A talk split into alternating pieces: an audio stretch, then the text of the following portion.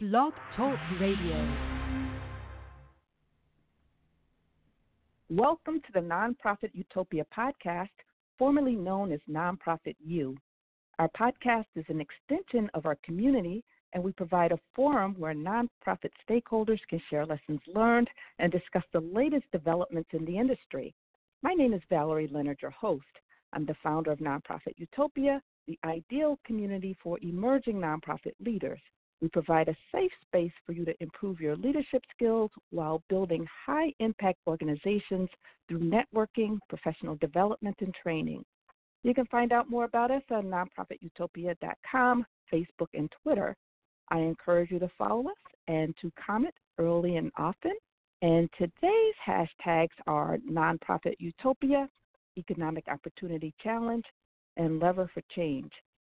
You can also leave comments on blogtalkradio.com forward slash nonprofit utopia. The chat room is open and you can post comments and questions right now. You can also email me questions at Valerie F. Leonard at nonprofitutopia.com. For obvious reasons, I won't be able to email you immediately, but after the show, I will contact you just as soon as I can. We'll be taking questions by phone and from our chat room at about 2:50. The call-in number is 347-884-8121. Again, that number is 347-884-8121. We encourage you to sign up for our mailing list to keep abreast of the latest developments with the nonprofit Utopia community. We've included a link to our mailing list in the comment section. Having launched its first 100 and change competition in 2016, the John D. and Catherine T. MacArthur Foundation has announced the launch of a second round through which a grant of $100 million will be awarded to help address one of the world's critical social challenges. Building on the momentum from the inaugural 100 and Change competition, MacArthur launched Lever for Change, a new nonprofit committed to helping donors put more of their resources to work to accelerate social change. In so doing, they are partnering with a number of foundations and ultra high net worth individuals around the United States and abroad to sponsor competitions that serve as catalysts for sustainable social change in a number of areas. And these include, but are not limited to, securing durable futures for refugees, increasing women's power and influence, reducing emissions in the United States, and finding global climate solutions and other climate competitions. And those are actually two climate competitions launching in 2020. Other competitions include improving the lives of Texans in the areas of health, the environment, and workforce development. We're here today to discuss the $10 million Economic Opportunity Challenge, which launched on October 15th. And we're speaking with Cecilia Conrad. Cecilia is the CEO of Lever for Change, and she's also the managing director of the MacArthur Fellows and the 100 and Change at the John D. and Catherine T. MacArthur Foundation. So, Cecilia, I want to thank you very much for being with us again today. We're so honored to have you on the show, and we were also deeply honored to have you and Cindy Moelis from the Pritzker Traubert Foundation back in July, where you talked about the 100 and change, as well as the Chicago Prize. And before we get into the meat of our show today, can you give us an overview of those programs and share a brief update of where you are in those processes? Yes, certainly. Thank you, Valerie, for having me on again. Uh, the Chicago Prize that we talked about earlier this year uh, has finished its judging process, and the Pritzker Traubert Foundation will be announcing finalists in December. I believe it's a December 11th event. Um, wow. So that is almost, we're, you know, sort of on pins and needles now as we wait for that announcement. 100 and Change, which was MacArthur's a competition for a single $100 million grant to make progress on a compelling and critical issue of our time, we have gone through the first two stages of review, a review process mm-hmm. that where the applicants reviewed each other, and then we had our Wise Head panel review. We're wrapping up the we've wrapped up the Wise Head panel review, and we'll be moving next to technical reviews for the top scoring proposals from the Wise Head panel. There'll be some additional announcements coming out of 100 and change uh, early in the new year. Okay, great. So the first time you were on the show, you gave us an update as to what was going on with the first round winners for 100 and change. Are there any further updates? And even if you had to repeat what you said before, I think All that right. would be great. Well, it's it's very very exciting. I'm not sure how many of your listeners uh, saw the 60 Minutes episode uh, last uh, Sunday before last now, so it was two Sundays ago, that focused on mm-hmm. the Sesame Workshop International Rescue Committee collaboration uh, to to provide an early childhood intervention for children in the Syrian refugee region. Uh, it was a very moving moving segment that had interviews from inside of refugee camps uh, in Jordan. That project has is about to launch the media component, so it's a multi-component project. It has oh, wow. curriculum development, home health visits to help uh, parents figure out how to help their children deal with the trauma of displacement. But there's also going to be a television program that is geared around not only supporting the children who've been displaced, but also helping the children in the communities in which they're living have some empathy for that experience. They've oh, wow. identified two, three new characters, three new Muppets have been created based on local consultations with child development experts, with artists, with cultural experts in the region so that the Muppets will have some resonance uh, with the children there. So it's very exciting. It, it's it's moved along, along quite rapidly. The show is going to be called Ahlan Simsim, which means Welcome Sesame in Arabic. Oh, great, great. Uh, we also, so, as you recall, mm-hmm. oh, go ahead. We gave out some grants to uh, two of the uh, to the other finalists, and we're excited about the mm-hmm. progress in those. One of them was a collaboration between Catholic Relief Services, Lumos, and Maestral that was focused on shifting the way we care uh, for children away from mm-hmm. orphanages towards more family-based care. And USAID uh, has kind of taken on that project and has formed what's called a Global Development Alliance, which forms a kind of umbrella for other funders to come in and help support it. And I believe that they're at over 30 million uh, in support at the moment. And then we have uh, a the let's see Rice University, University of Malawi. That's a project to introduce technologies to help premature babies survive in low resource settings. Mm-hmm. And that project also has attracted other funders. Indeed, one of the exciting things about the first 100 and change is that among both the finalists and also other highly ranked projects, projects that are in what we call the top 200, we've raised an additional $319 million. This is beyond what MacArthur wow. put into the program. Wow, so talk about leverage. yeah, it's really exciting. okay, great. So, your most recent competition is the $10 million Economic Opportunity Challenge, and that launched back in October, actually last month. So, what exactly is the Economic Opportunity Challenge? The Economic Opportunity Challenge is a challenge that is looking for strategies, projects that will remove some of the impediments to economic mobility in the United States. So it's focused mm-hmm. on the U.S. It is open to any kind of strategy or impediment. So it could be something that's focused on housing. It could be something that's focused on the labor market. It could be place based. It could be something that's more focused on macro strategies, economic strategies. It is a, a fairly open competition. It is, mm-hmm. it launched on October 15th. The registration deadline, and like our other competitions, you have to register before you can complete. The registration deadline mm-hmm. is January 28th, and applications are due February 18th. Okay, great. So, what I love about your competitions is the fact that they're evidence based, they're also transparent, and they expand the capacity of the contestants.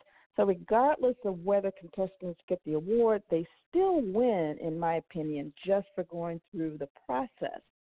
So, what was the evidence or the background that led to the Lever for Change working for an anonymous donor to launch the Economic Opportunity Challenge? You know, it's one of the things that we learned from our first 100 and change. And to be honest, when we when we started 100 and change, the MacArthur Foundation was primarily interested in finding a grantee for itself. We we didn't really mm-hmm. recognize the leverage potential initially. It quickly came to the fore as we had calls from donors who wanted to know if we would share the projects that we received. We also mm-hmm. recognized mm-hmm. that it was rare for organizations to really have the opportunity to think at the scale that we were asking for when we designed 100 and change, and that they could use some mm-hmm. support doing that. So, in the first 100 and change, our top applicants, um, well, let me just start. Actually, every applicant got feedback from the panel of wise head judges on their applications.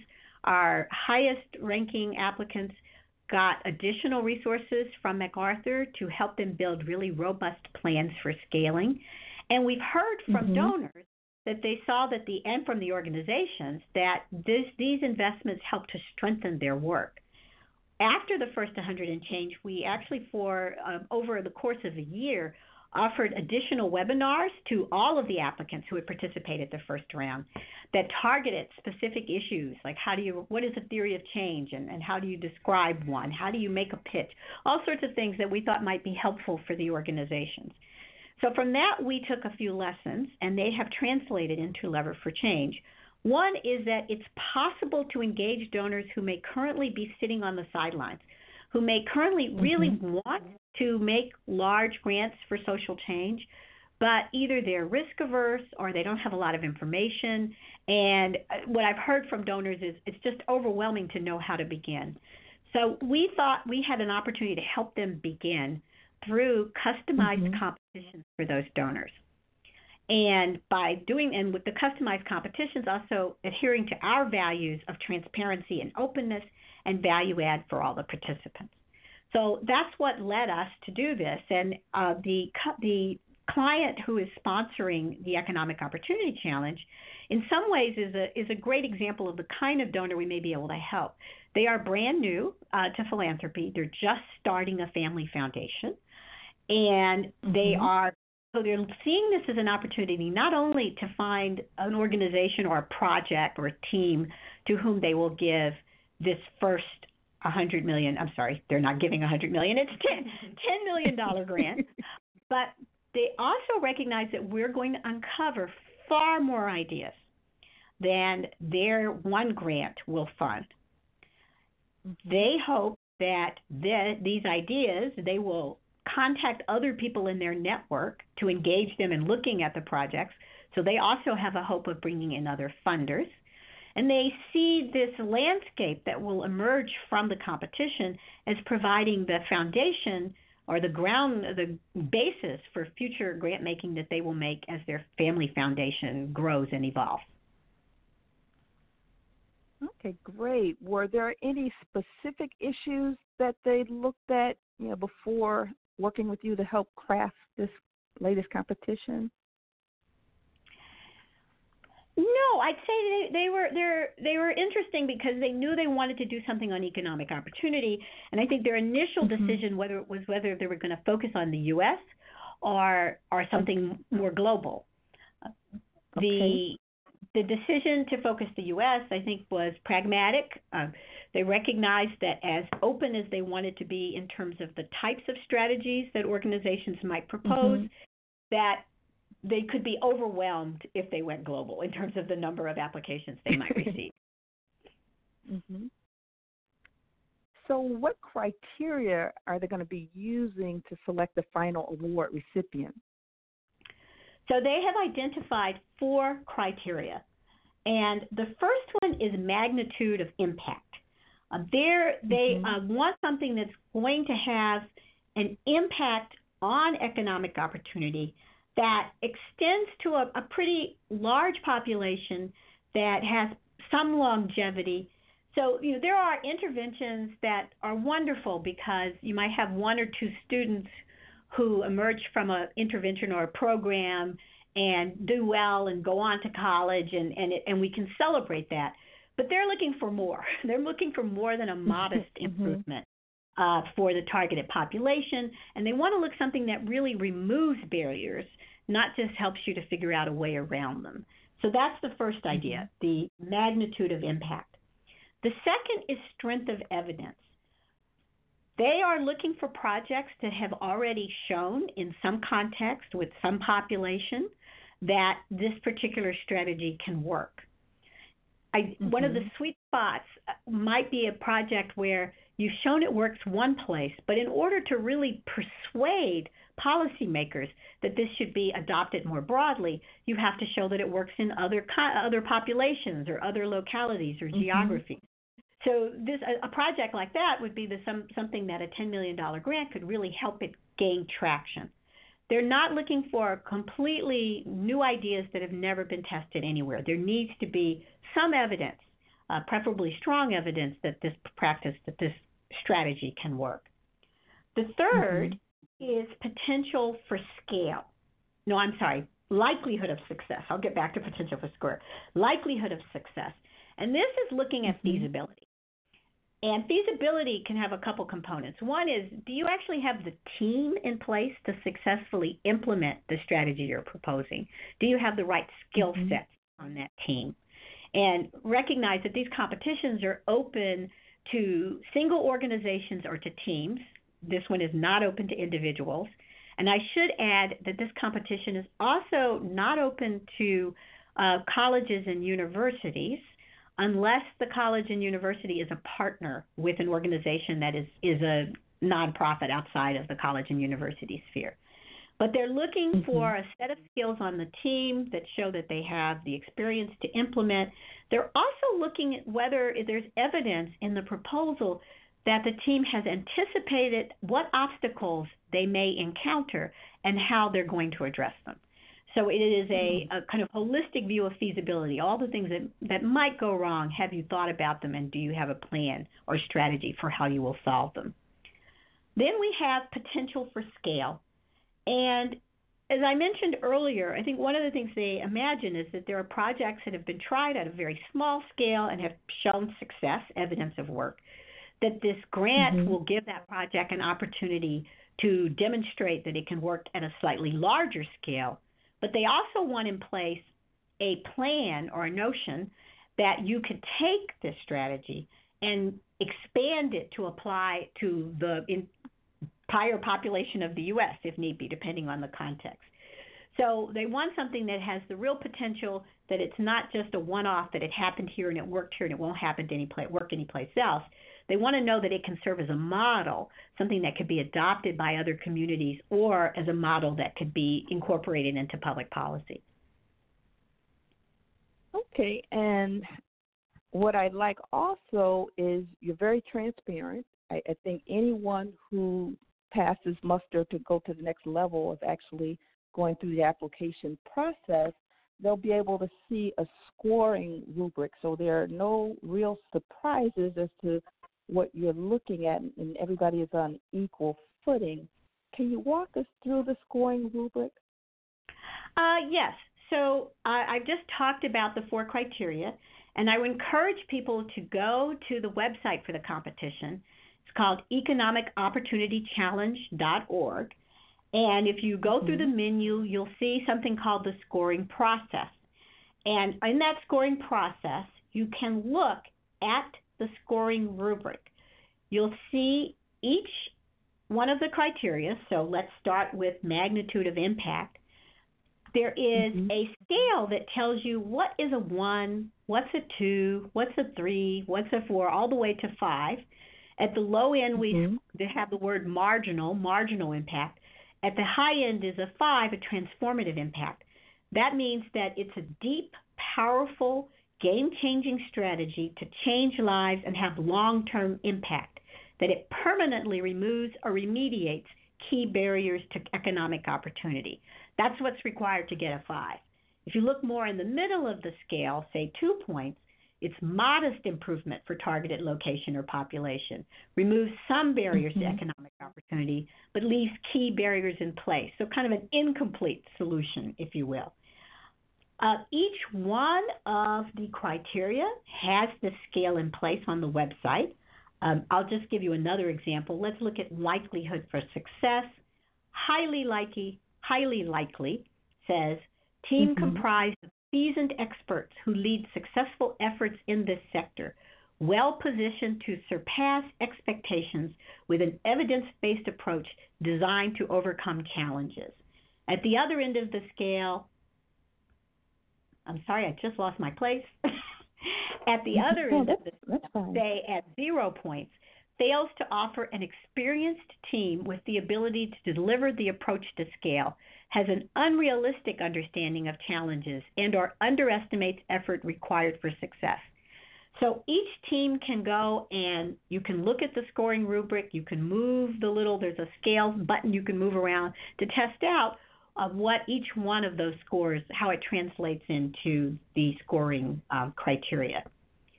The other thing that we have on the site that I'll call attention to is that we have, and this will be a feature of every every lever for change competition, we have something called the organizational readiness tool. And it mm-hmm. actually is a way to assess whether the project that you're working on and the team that you've put together meets the basic criteria for the competition. You can take this tool and, and take the survey as many times as you want to kind of get a sense of what's required and what's expected.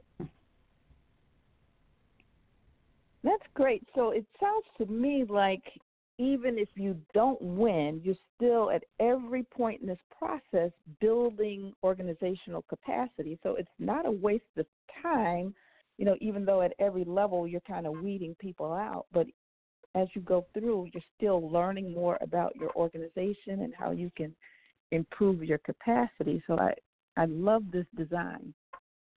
Well, we've had applicants from the first 100 and change tell us that they took the feedback that they received from our judges and mm-hmm. revised mm-hmm. their applications, and in some cases were able to get funding from funders who had funded them in the past, but had never recognized that there was an opportunity to do something bigger to, to take the project to the next level. And they were also successful in getting funding from other funders, from submitting the applications to other places and other foundations the we've created the tool to really help organizations assess because it isn't a trivial application. It's going to take some work mm-hmm. to finish. So we wanted to make sure that people were eyes wide open about their likelihood of success in the competition, and that's why we created the tool. Okay, great. So going back to the notion of evidence based, you know, evidence based can mean a lot of different things to different people, and I think you kind of started on the, the road to explaining what you meant, but just for the purposes of this podcast and for this contest, what exactly do you mean when you say you're prioritizing evidence based solutions? Yes, that's really important because people do have different notions of what evidence might be. And um, I'm going to just kind of talk about different levels of evidence. You may mm-hmm. have developed something and you have, in a kind of informal way, periodically sought feedback from your clients or from the people you've worked with or from your neighbors. Uh, in the first 100 and change, I had an, someone who said that they knew their project worked because all their friends told them that it did. That is the weakest form of evidence. It, it, it is encouraging and it's important because if your friends tell you it's not working, you really do need to change course. But we're looking for something more rigorous than that. A second level mm-hmm. is that perhaps you've done sort of subjective opinion surveys. And depending on the project, it, it may be that the opinion surveys are, are really relevant. If it's some sort of customer service, you want to know that customers would come back. But that you haven't actually tried to directly collect any measures of outcome or impact. So you've mm-hmm. asked people are you happy? But you haven't asked, uh, were you successful in in, in improving your your performance at work? Or were you did you get your salary increased? Or all the different metrics one might look at depending on the solution that you're thinking of. So that's a, a sort of next level. Uh, it, it it's we want mm-hmm. something more than that other than that. The the next stage is to actually try to do real metrics some define some really specific outcome measures and an even higher step would be to have an external evaluator uh, regularly collect metrics for you and do an external assessment of your project. And an external assessment can come in different levels. Uh, there is the idea of doing some sort of statistical analysis. Did your participants in your project perform better than, on average, people who weren't part of your project? Or you could take it even a step further and have what's called a randomized control trial, where you have people who were able to participate in your intervention and another group of people who were randomly selected not to participate in your intervention. And you've compared those two groups.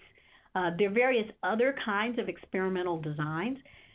So, in terms of evidence here, I don't think you have to have something as rigorous as a randomized control trial but you should have something beyond the simple opinion survey. Mm-hmm. And so it's picking up on that. If you look at our, our assessment tool, I'll just point to the ways that they think about this. Um, has there been an external assessment of impact? Has there been at mm-hmm. least one external evaluation of outcomes? Have you conducted internal evaluations? Uh, and do you formally collect and document qualitative and quantitative feedback? So those are all different ways that at least one of those methods should be part of what you've done in order to be really competitive in this process. Okay, great. So I want to remind you that you're listening to the Nonprofit Utopia podcast, and we're speaking with Cecilia Conrad. Cecilia is the CEO of Lever for Change and the managing director of the MacArthur Fellows and 100 and Change at the MacArthur Foundation. We'll be taking questions from our listening audience in chat room at about 2:50, and when I say 2:50, that's Central Standard Time. The call-in number is 347-884-8121. So, Cecilia, what if organizations meet your qualifications to apply, but they've not yet gone through a rigorous scientific or quasi scientific evaluation process? Should they not apply? If your organization has been systematically collecting data on outcomes and impact, and even if that's heretofore been primarily internal, I think you should still look carefully at some of the other things we're looking for in the process and consider applying. Uh, the the level of evidence here, as I said earlier, there is some expectation that one of the things this grant might do is to help an organization who has shown evidence of success really make that evidence uh, stronger and more robust and something that can persuade mm-hmm. communities or policymakers to adopt the project. Okay, so they don't necessarily have to have a scientific process in place as long as they show evidence that the interventions that they're using have actually impacted you know, the lives of their clients and communities. That's correct. Uh, it's not necessary to have a randomized control trial. Okay.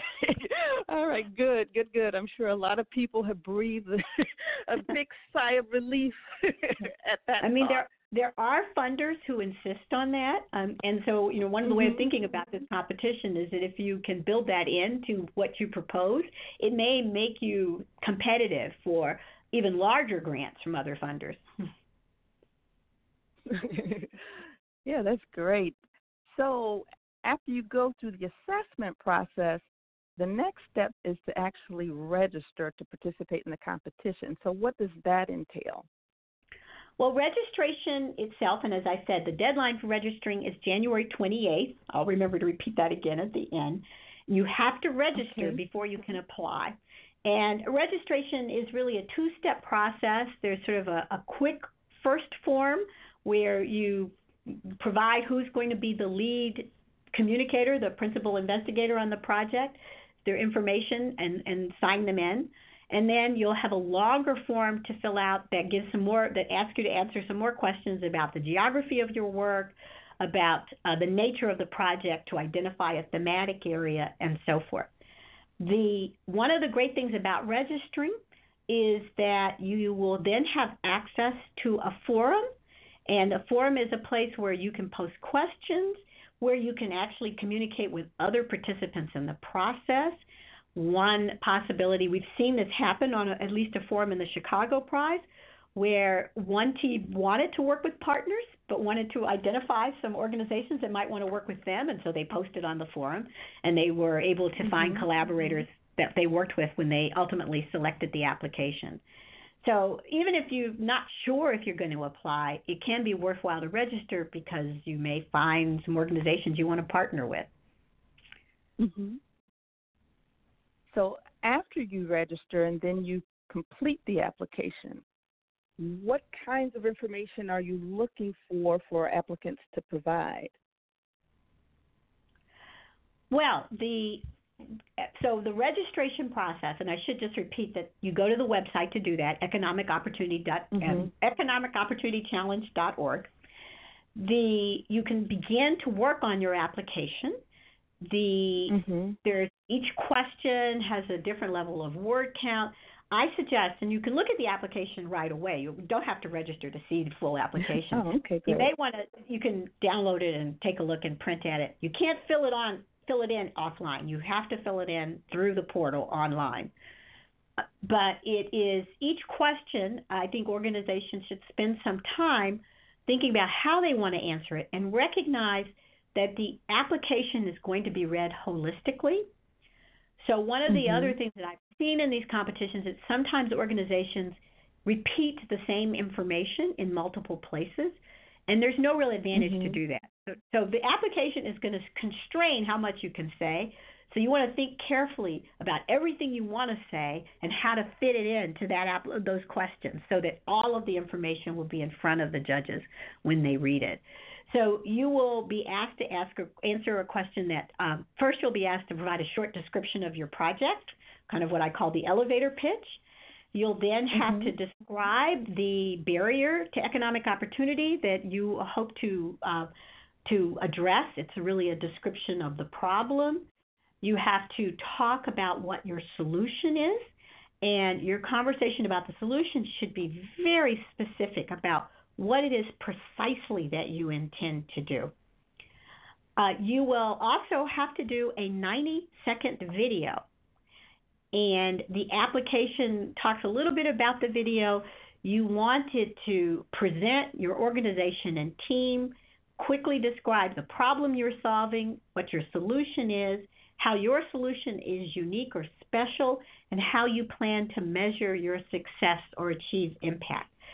You can see 90 second videos from other uh, competitions. If you want to find Chicago Prize, you can search in YouTube for Chicago Prize. Uh, the 100 and change videos are also public on YouTube, so you can get an idea of the kinds of different ways people have mm-hmm. done the video requirement. There will be a question that asks you to talk about your team and why your team is particularly well suited to implementing this solution and to making this project work that will talk both about your specific team of your organization, but also about who your collaborators are and why you're collaborating with each other. You will be asked to um, I've already talked about describing what the who the what the barriers are and and why they're important and who's impacted by them. You give a details about your specific solution. You will also be asked to talk about diversity, equity, and inclusion and how you have taken into account in the design of your project and how you plan to implement your work, how you will include and impact historically marginalized populations, and also persons with disability. How have you thought about inclusion mm-hmm. of all populations who might benefit from your proposed solution? Then you have to talk wow. about what your evidence is, right? Because yeah, it's not a short. You should really be committed to this. You're going to address yes. questions on evidence, on how you will, what the ability to scale, on what your timeline is, and then probably the mm-hmm. other big aspect is your budget. Um, you'll need a narrative mm-hmm. of your budget, and then you'll be asked to explain how what your budget is, what kind of, of what your plans are, how you plan to spend this $10 million grant. Now, question for you, and actually there are two questions to this. The first thing is Is there a section where you're asking people how they're going to evaluate their process, or is that something that MacArthur and Lever for Change are going to be doing um, corporately for you know for all of the applicants and, and the winners? And then the second thing is is there any one part or one section of the application that may weigh more heavily than others? So I'm going to take your second question first, and the short answer is no. uh, it is okay. the judges will read the application holistically, and they will mm-hmm. use the scoring rubric based on all of the information that's in the application. So they don't just look at the evidence question to assess your evidence. So you should should should um, make sure that you have evidence and talk about it there. But if there's evidence being discussed someplace else, the judge will read it and see it. The mm-hmm. uh, the question now about measurement and impact and monitoring evaluation uh, part of this. There is a question that asks you to talk about what milestones you've identified for your project. What do you expect to have accomplished? What outcomes should we be able to see at the end of the first year, the second year, the third year, the fourth year, the fifth year. I'm not sure we pointed out, but it's a five year grant. and it will ask you to talk about how will you know if you are successful and what kinds of, of pieces of information will you be tracking, what metrics over the length over the history of the grant program. In your budget, um, you have to include the cost of having an external independent partner who will be charged with evaluating your results, what we call a, a, monitoring, evaluation, and learning partner. And that will be something that you will have to, if you get through the first phase of the competition, you'll have to, to talk, document in a much fuller manner in a real full scale monitoring, evaluation, and learning plan uh, as a finalist before you would be considered for the grant. Mm-hmm. Great.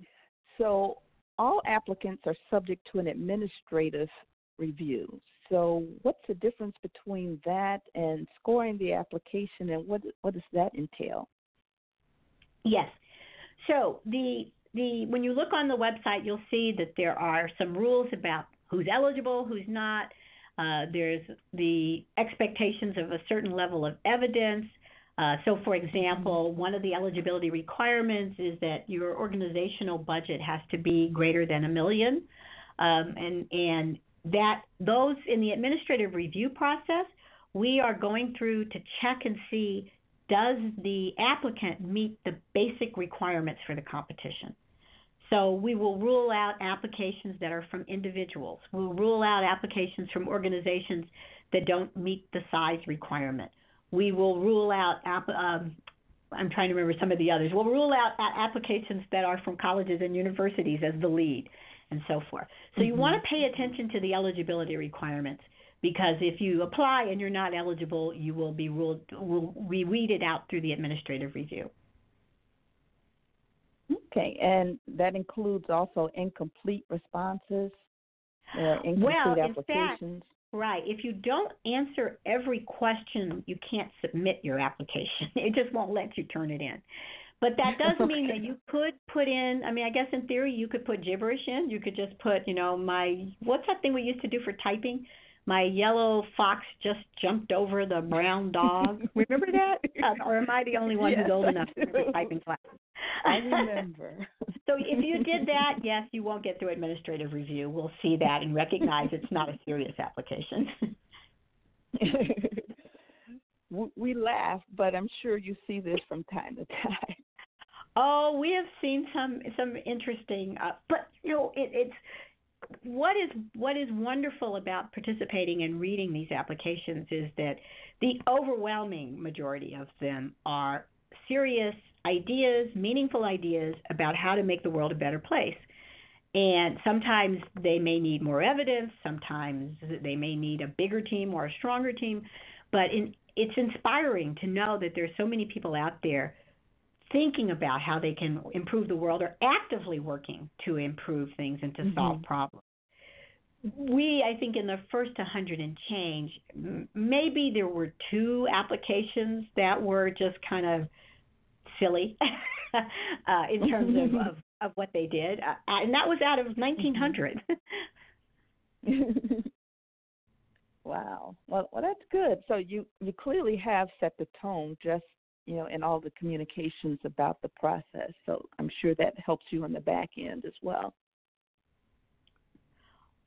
We try to do that, and I, I think the idea that, in fact, we we collect the proposals that come in through our process, and the proposal mm-hmm. summaries live on in a solutions bank that uh, the Candid, formerly the Foundation Center, has. So you can mm-hmm. go and look at things that were submitted in the first 100 and change if you want.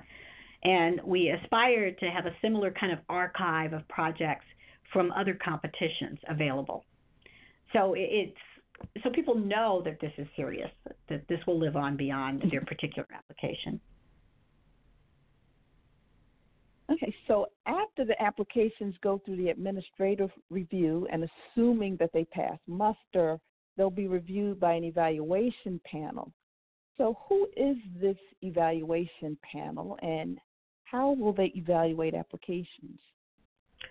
So, the evaluation panel will receive your full application. Each application mm-hmm. will be read by five evaluators. And wow. we have assembled a panel of people with deep expertise on questions of economic mobility and economic opportunity. If you go to that website, economicopportunitychallenge.org, you can actually see uh, and read the bios of the judges who've been recruited to the panel thus far. We act, we update this information about once a week. Um, I think probably won't we won't do it on Thanksgiving Day, but the next Thursday it'll be updated again. You'll see that it's a diverse panel with people drawn from uh, academia, from the private sector, from foundations, from organizations that are active in the space. Uh, it's a, I'm pretty proud of the group of people we've assembled so far. Each one of them will be randomly assigned a five a, a group of applications. I think we've told them five to six. It, it the number that each judges each judge reads could vary. They mm-hmm. read each application, watch your video, uh, roughly they're going to spend 45 minutes to an hour specifically on your application and the stronger the application they tell me the longer the time they end up spending reading and, and thinking about comments. They are dedicated to providing constructive feedback so they're not only scoring and giving MacArthur information, but they're also committed to trying to provide information to the organizations to, who submitted about what additional information might have been helpful, about what questions they still have about the project. Sometimes they'll write mm-hmm. notes about other organizations you should know about. Sometimes they'll write notes about other funders you should think about. So they try to be as helpful mm-hmm. as possible in those comments. Once the scoring process has finished, uh, we mm-hmm. apply a normalization routine. Now, this is because, as we all know, we all have different kinds of tendencies. Some of us are hard graders, some of us are easier graders.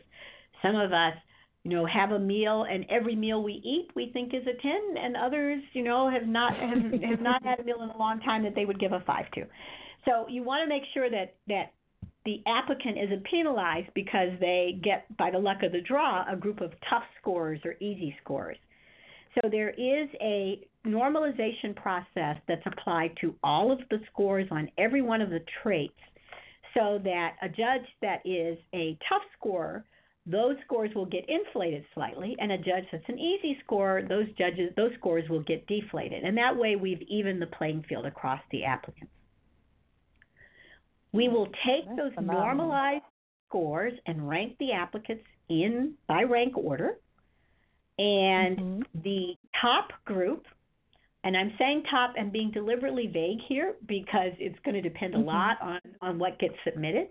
But the a selection panel that consists of the donors and uh, with the help of our staff from Lever for Change uh, will potentially be asking for additional information in a second stage.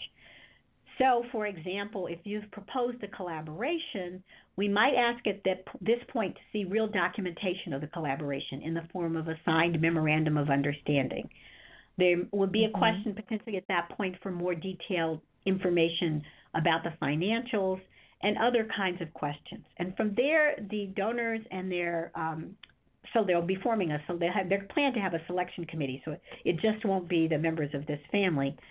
Will uh, select a set of finalists, and those finalists will then mm-hmm. receive support from us, as I described earlier. The kind of how do you build mm-hmm. a really robust plan? What are the questions you still need to answer in order to be persuasive to the selection committee?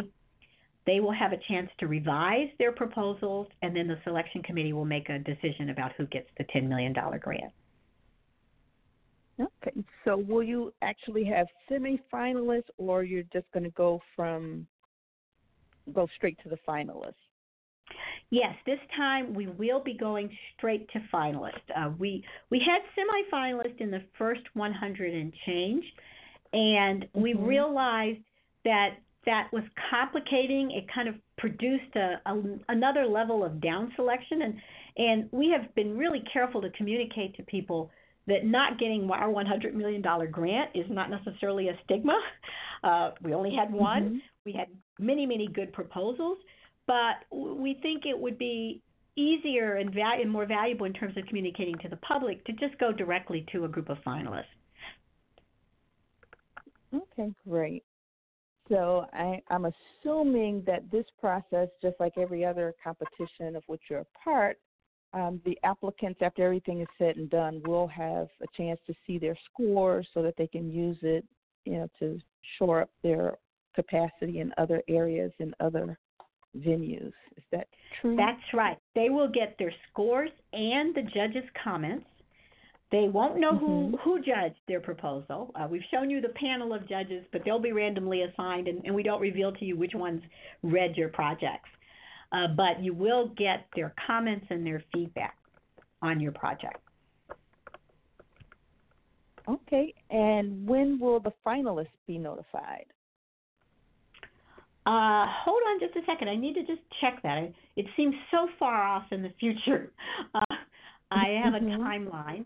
And I'll also point out that okay. on the website there is a timeline of the entire process, and, and there's always a little reminder at the top if you are uh, participating about when things are due. Um, mm-hmm. Okay.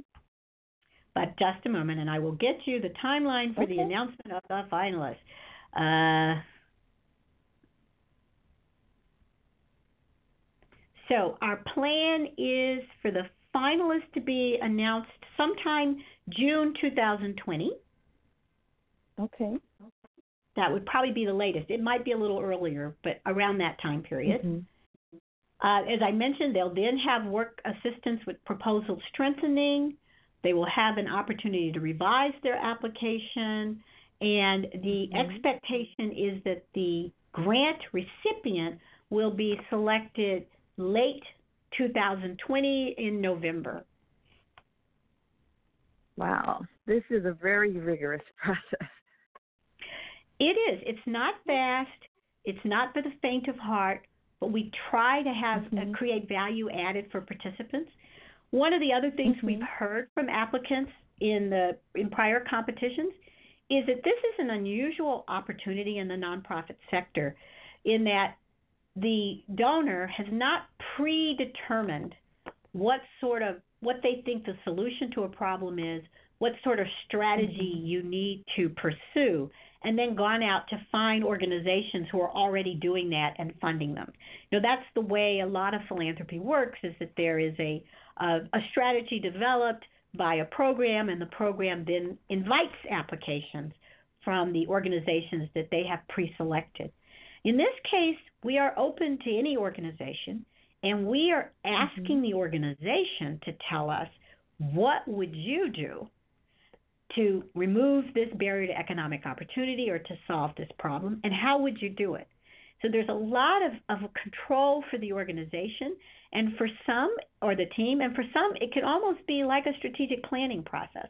So we've heard from organizations mm-hmm. that just the exercise of really sitting down and thinking if we had access to a big grant that was multi-year so we don't have to go out every year and look for new funding sources, what could we do? So I think there's value in that itself. I've even had organizations tell me that they, in the end, decided not to apply, but that the process of, mm-hmm. of thinking about that had been really helpful. Mm-hmm. Okay, so we're winding down, and from everything that I've heard, it sounds like this is a very valuable process. One, it can help organizations really think through um, developing evidence based solutions, it can help them with strategic planning um, you have created or you're continuing to add to your knowledge base, and these applications will even add further, and you're also building community. So, after all is said and done with the competition, awards have been made, and projects have been implemented, what's next? Ah, so what's next? So, we make the award, and let's just assume for now that the donor is the only donor who decides to fund a finalist. So we have one award. We have other finalists, mm-hmm. and these other finalists are, I'm guessing, I'm expecting, will have terrific projects, terrific ideas. We would have invested time in providing technical ex, uh, support so that those projects are are just incredibly strong. Our job is to make the donor's decision really hard we are collecting the other projects into what we're calling the Bold Solutions Network. And so the first group of projects that go into there will be some of the top scoring projects from 100 and change. But from every one of our competitions, we will be collecting the top projects into the Bold Solutions Network. And we are using that Bold Solutions Network uh, in to help other donors. So donors will come to us and say, I am really interested in what we could do in terms of a summer enrichment program or early childhood program or some of one of I'm just guessing at various topics that we may see represented in the pool or to reduce homelessness what do you, what have you already found that you've vetted that's gone through this very rigorous process that we could just step up and decide to fund right now and some people may think that's unlikely but i'll point out that the sesame international rescue committee uh, that we had a match a year later. Another foundation gave them a second $100 million, almost completely wow. on the strength of the fact that they had been vetted through 100 and change. So we think there's real prospects here, and we already have donors who've expressed an interest in seeing the projects that we uncover. So we hope to use this as a resource for the philanthropic community, to aid donors who currently are sitting on the sidelines to actually disperse and make the kinds of grants that they're capable of making. The other part of this is, though, that once you're in our Bold Solutions Network, there will be ongoing supports uh, for the organizations to help them address what they may see as weaknesses for themselves. It might be a communication strategy support. It may be how do we do development? How do we go out and raise funds in a in a robust way when we're very small and can't afford a full time staff? All those sorts of things are uh, resources that we hope to offer to the top scoring applicants in our competitions, including in the Economic Opportunity Challenge. Okay, so we're winding down even further, and this is the last question. Last question Will there be any sessions for further information or technical assistance prior to the application deadline? Yes, there will be webinars for potential applicants. So this is another good reason to register because if you register, then you'll get a notification of when these webinars are. They're information webinars. You can ask questions.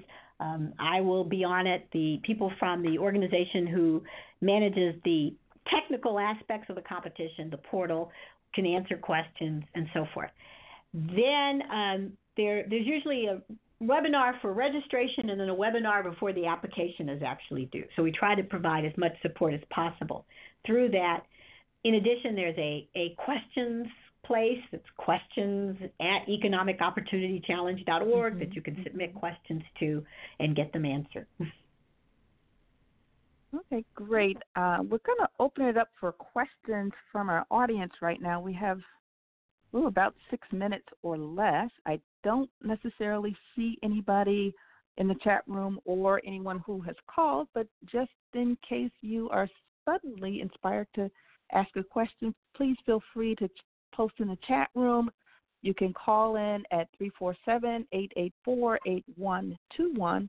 If you don't feel inspired to do so while we're on the podcast, please please feel free to contact Cecilia Conrad. Uh, contact her directly. And Cecilia, before we go, can you share your contact information? Well, I, I recommend that if people are interested in this competition, the Economic Opportunity Challenge, they should send mm-hmm. questions to questions at economicopportunitychallenge.org. Um, and then also mm-hmm. recommend that they spend some time on the website.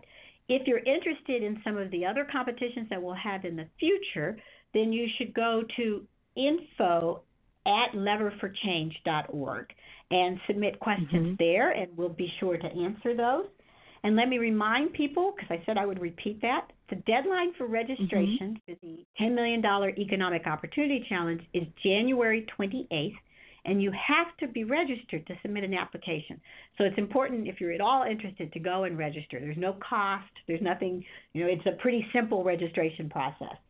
And then the applications themselves will be due on February 18th. Okay, great. I do see where we have a caller. I'm not sure if this caller has a question or if the caller was just listening. So, caller, your number is 773 624 0585. I'm going to make your mic live, and if you have any questions or comments, could you please share?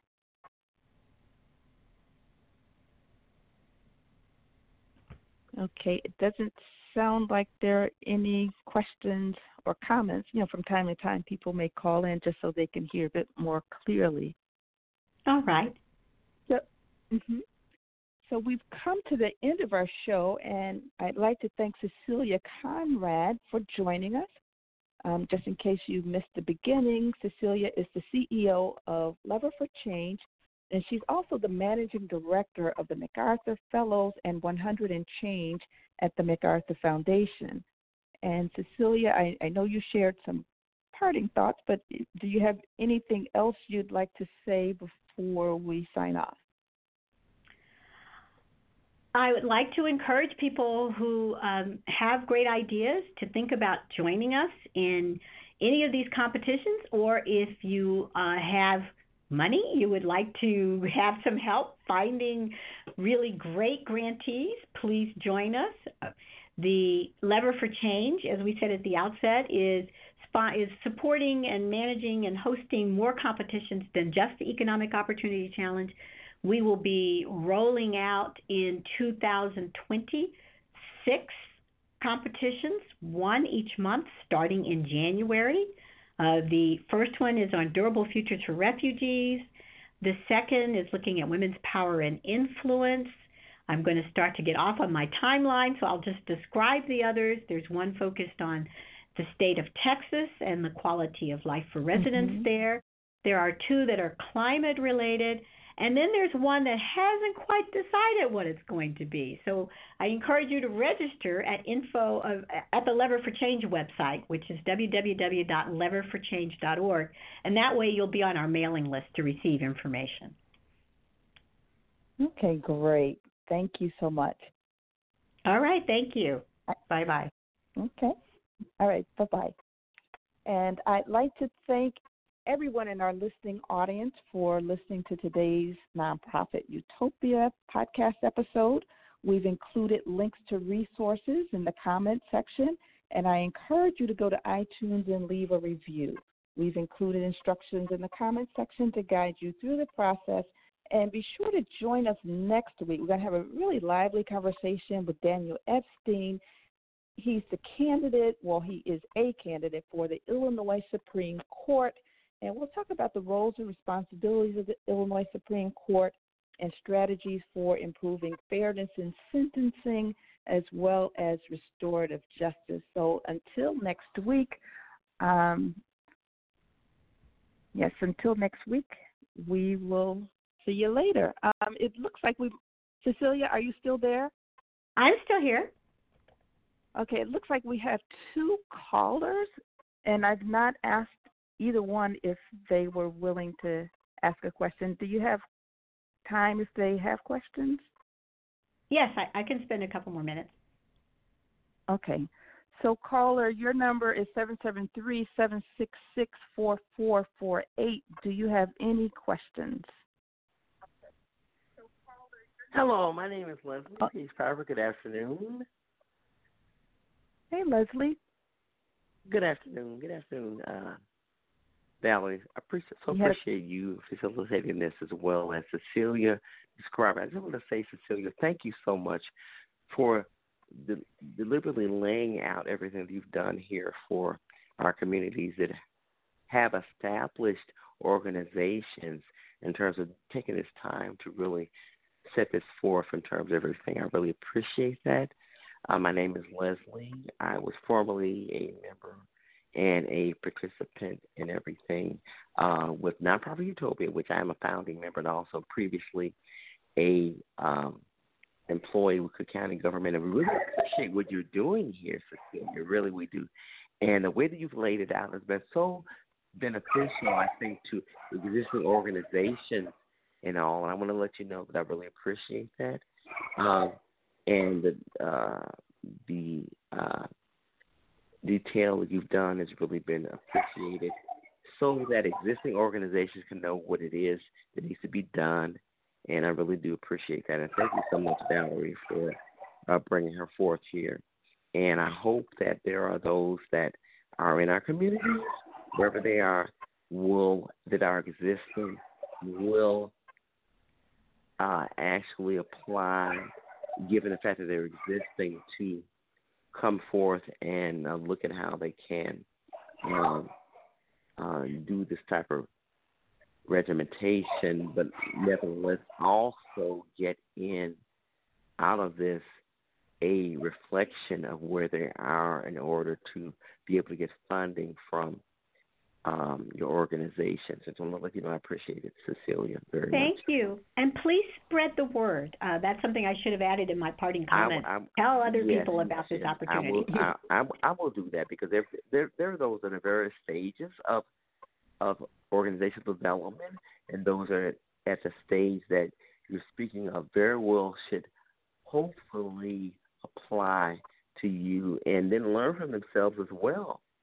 through your application process that your organization provides and better be able to better retrofit and um, develop themselves in order to be further applicable and um, be able to be um, in the process of being uh, promotable and everything to be able to apply for uh, funds from your organization. So thank you so much for coming on, and thank you, Dallas, for bringing her on. Thank you.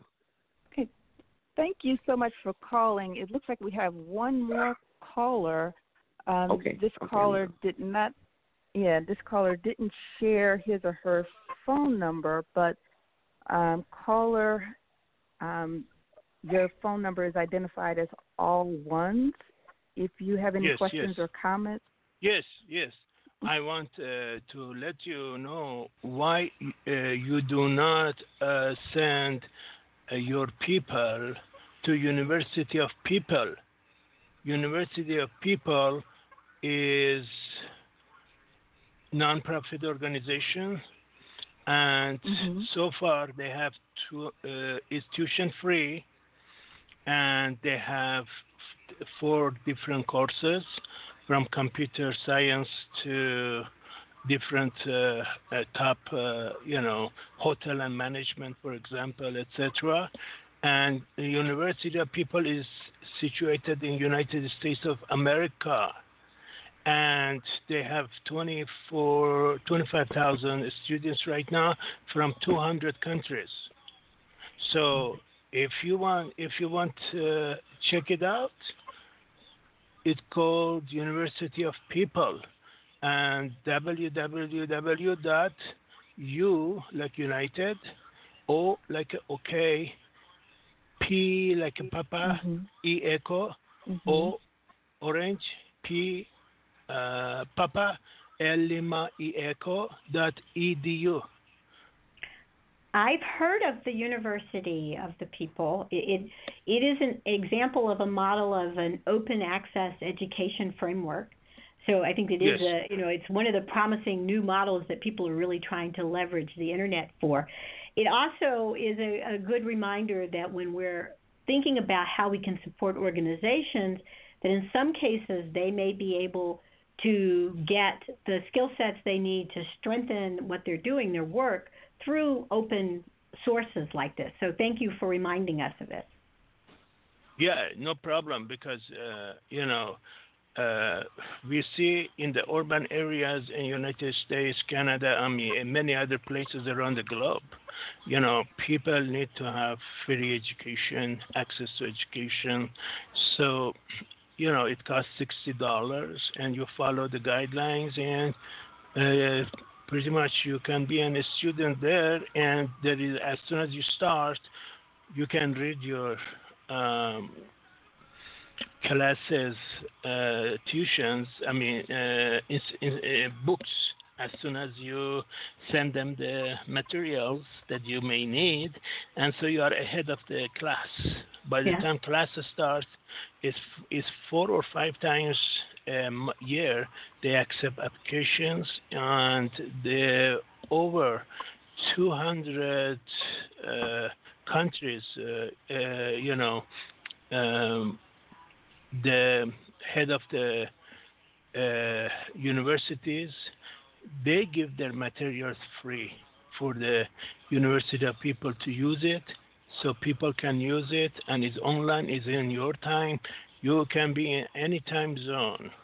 You can take the classes because there are so many classes. So if you can't take it, say right now, you can take it a, a couple of hours later, or or it will be you know available to you uh, in your privacy of your own home so you can educate yourself and don't wait you know uh, you know for your country to see if what they can do for you etc now it's time what you can do for yourself the, all the informations are here all the requirements are okay. here I mean, so it's up to the people to take the action. Okay, thank you so much. We're running a little bit over time. We really, really appreciate your call, and Leslie, we appreciate your calls as well. If you have any information you'd like to send me, you can. My email address is Valerie F. Leonard at nonprofitutopia.com com, we are specifically looking for people who might be interested in applying for this particular contest. Okay, and but we're what are you in? Are, are you in Ethiopia right now? Are you in Ethiopia yourself right, right now? I wish I were in, Utopia, but but we're talking about we're we're talking about the Economic Opportunity Challenge, which is sponsored right. by Lever for Change. And we're educating people about the process and hoping that people will in fact pull together coalitions of organizations uh, that have budgets of what is it a million dollars minimum as well as you know other capabilities so you can find out more about that opportunity on the lever for change website and you can go to the economic opportunity challenge Oh, economic and opportunity. Okay, you. but but are you in the United States or are you in Africa or where are you right now? We're in the we're in the United States. Uh, all the good USA, right? Just kidding.